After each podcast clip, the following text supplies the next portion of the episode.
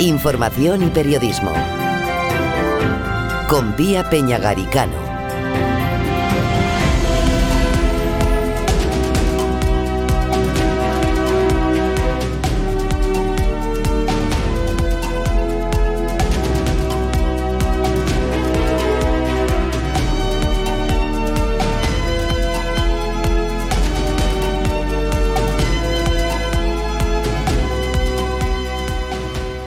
Las oficinas de correos de Madrid, Barcelona, Málaga, Bilbao y Santiago de Compostela se convierten en un escaparate promocional del municipio de Pájara. Así lo establece el convenio rubricado entre Correos y la Concejalía de Turismo que dirige Clementina da Silva. Buenos días. Buenos días, tía. ¿Qué tal? ¿Cómo estás? ¿Cómo estamos? Bueno, pues de lunes, pero semana cortita, ¿eh? O sea que yo creo que estamos bastante contentos así en general. Bueno, Tina, cuéntanos cómo surge esta idea de rubricar este convenio con esas 5 ciudades.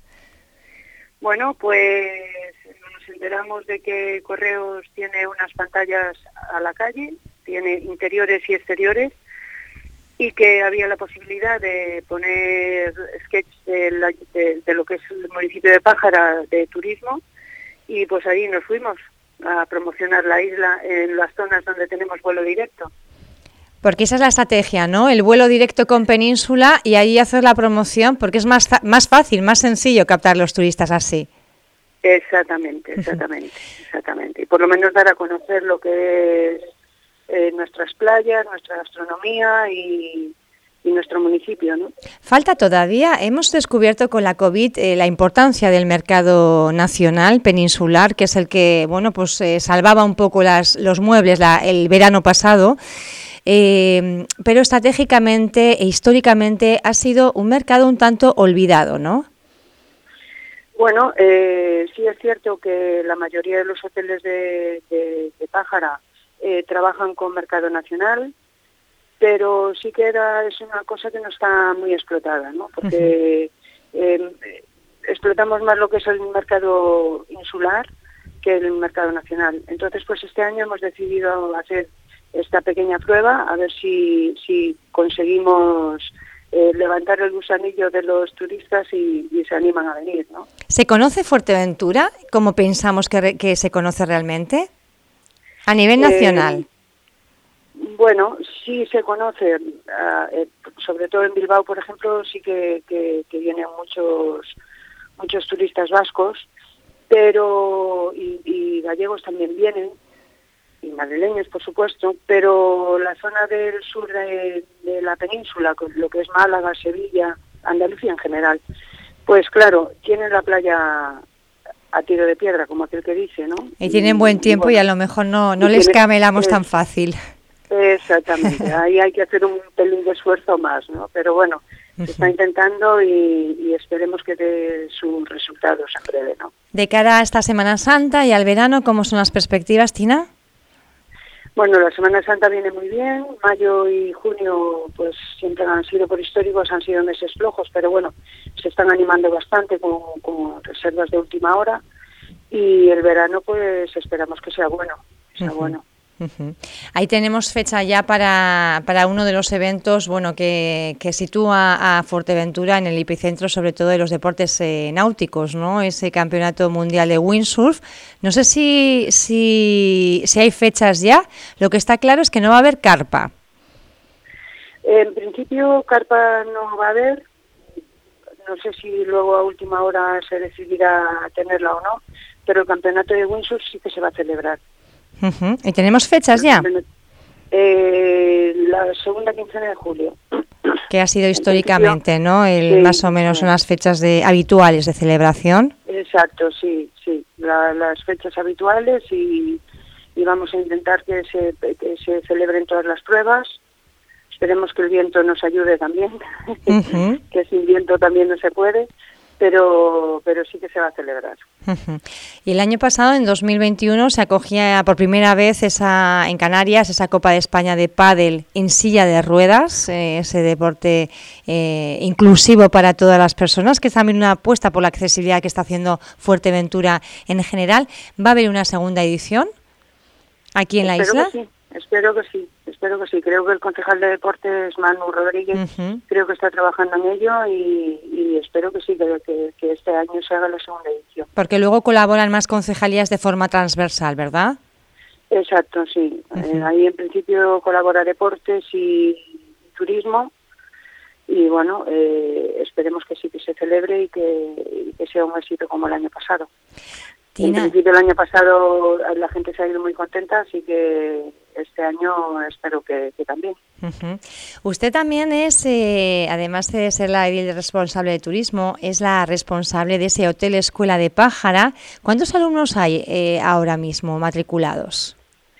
Bueno, con el IES Jandía hay unos 150 alumnos con los ciclos de cocina y servicios, que ahora mismo van a empezar ya con las prácticas en diferentes hoteles, y después está la Escuela Europea que tiene también, ahí sí que no estoy segura cuántos alumnos tiene matriculados, pero sí que también mueve a mucha gente, sobre todo gente que está empleada y que está haciendo cursos de idiomas y para mejorar, ¿no?, la cualificación. Sí, exacto. Siempre se habla en Fuerteventura de que hay que implantar aquí estudios relacionados con turismo porque, bueno, falta sobre todo empleados cualificados. No es tan sencillo, bueno, pues promover la cualificación aquí. ¿Qué haría falta para que un hotel escuela realmente pudiera dar respuesta a las necesidades y demandas del sector en la isla?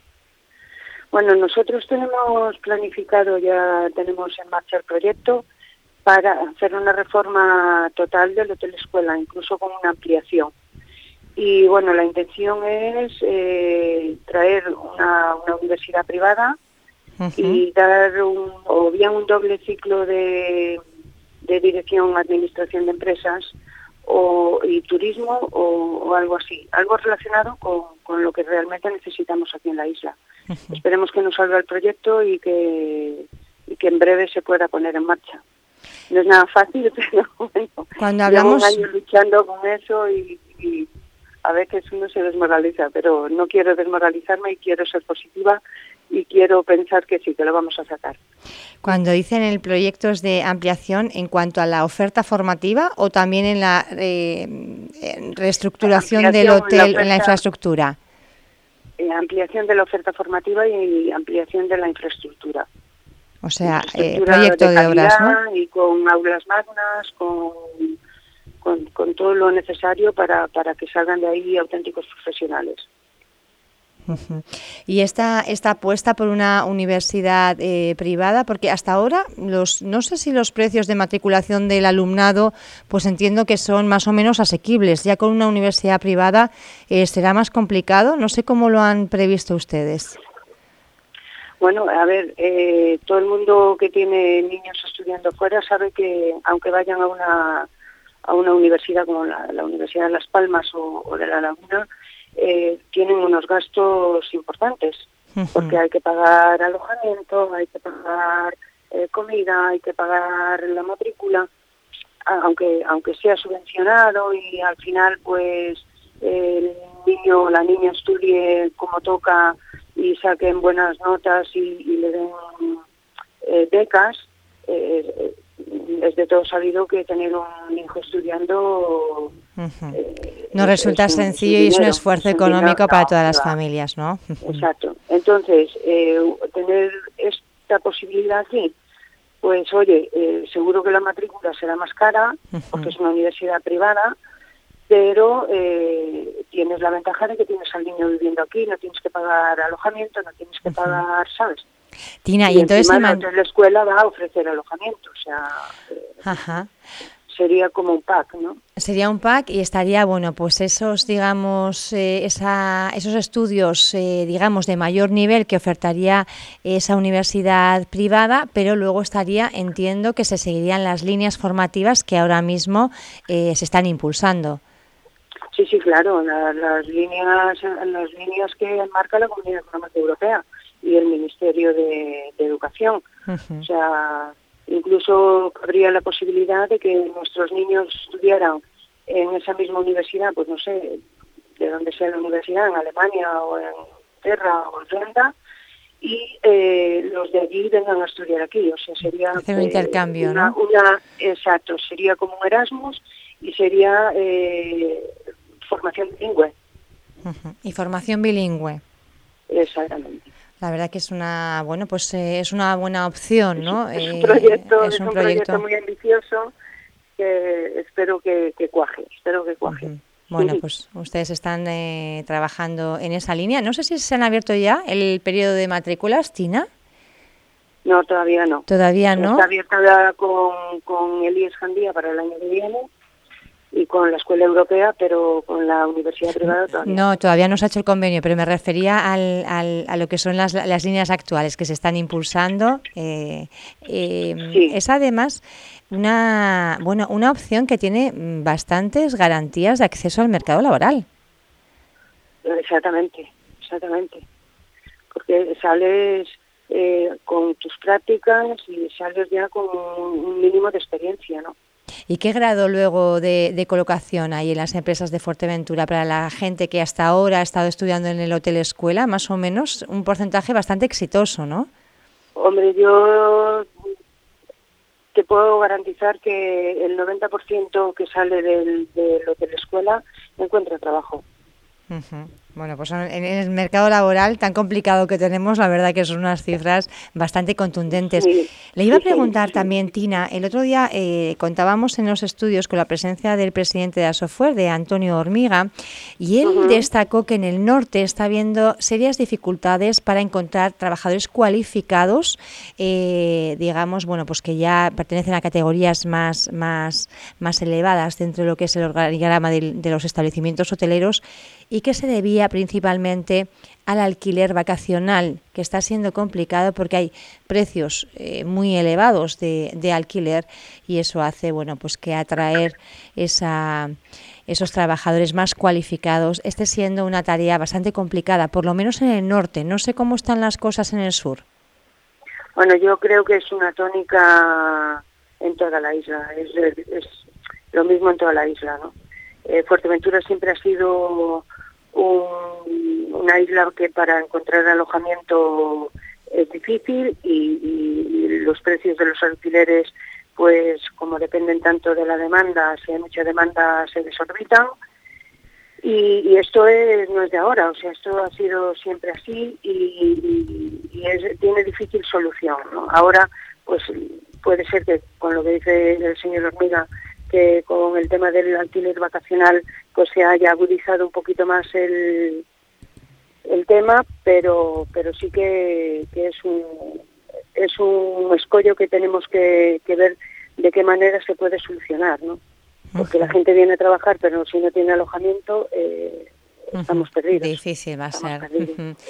Había en proyectos importantes como el Estela Canaris, Tina, siempre lo preguntamos a los responsables de Pájara cómo está ese proyecto que en su momento, bueno, pues la verdad que se apostó fuerte, pero parece que ha quedado un tanto relegado. No sé si va cobrando de nuevo fuerza su materialización o de momento está ahí parado. Pues, hombre, yo me consta que hay serias negociaciones para ponerlo en marcha, uh-huh. Tanto por parte de Meeting Point como por parte del ayuntamiento. Esperemos que en breve se ponga, porque la verdad que tampoco es bueno para Jandía que ese hotel esté cerrado desde hace tanto tiempo. La uh-huh. imagen que estamos dando tampoco es la que corresponde. Uh-huh. Uh-huh.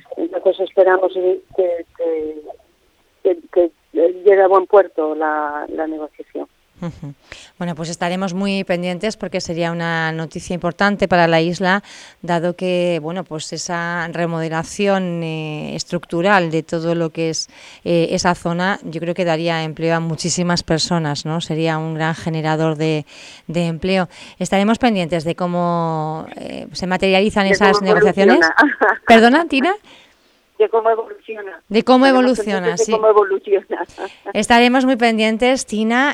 Agradecemos que nos hayas atendido en esta mañana de lunes aquí en Radio Insular y estaremos también muy atentos a esa negociación para ver si, bueno, pues se puede ofertar desde Fuerteventura, desde el municipio de Pájara, en este caso, bueno, pues esos estudios a nivel ya más superior a través de un convenio con una universidad privada y dando una opción hasta ahora a los jóvenes que no existe en la isla de Fuerteventura y que está directamente relacionada con el sector, el principal motor económico de Fuerteventura. Tina, gracias por estar con nosotros. Un abrazo grande. Muchas gracias a ti, tía, por invitarme. Gracias. Un saludo. Buen día.